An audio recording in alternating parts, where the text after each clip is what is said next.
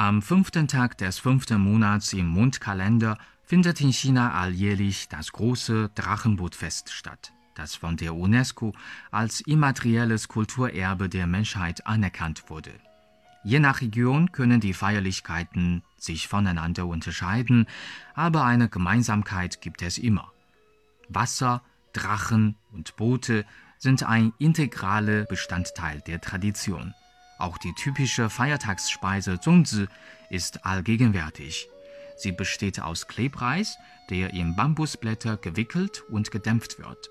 Es gibt sowohl herzhafte Variationen mit Fleisch, Eiern oder Pilzen, als auch süße Zongzi, die beispielsweise mit roten Bohnen gefüllt sind.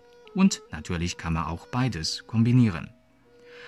Bei vielen regionalen Feierlichkeiten spielt auch Tyuan eine Schlüsselrolle, der am Hofe des Chu-Reiches ein wichtiger Staatsmann und Dichter war. Durch Intrigen und seine politische Meinung soll er vom Kaiser ins Exil geschickt worden sein. Im Jahr 278 v. Chr. soll sich Tyuan dann nach der Gefangennahme des Kaisers durch feindliche Mächte im Fluss Milor ertränkt haben. Sein Selbstmord wird als Loyalität dem Staat gegenüber interpretiert, eine Art weitergedachte kindliche Pietät, die im Konfuzianismus den Respekt gegenüber den Eltern und Älteren zum Ausdruck bringt und in China eine sehr geschätzte Tugend ist. Die Zongzi wurden ins Wasser gelegt, um Chus Seele zu nähren.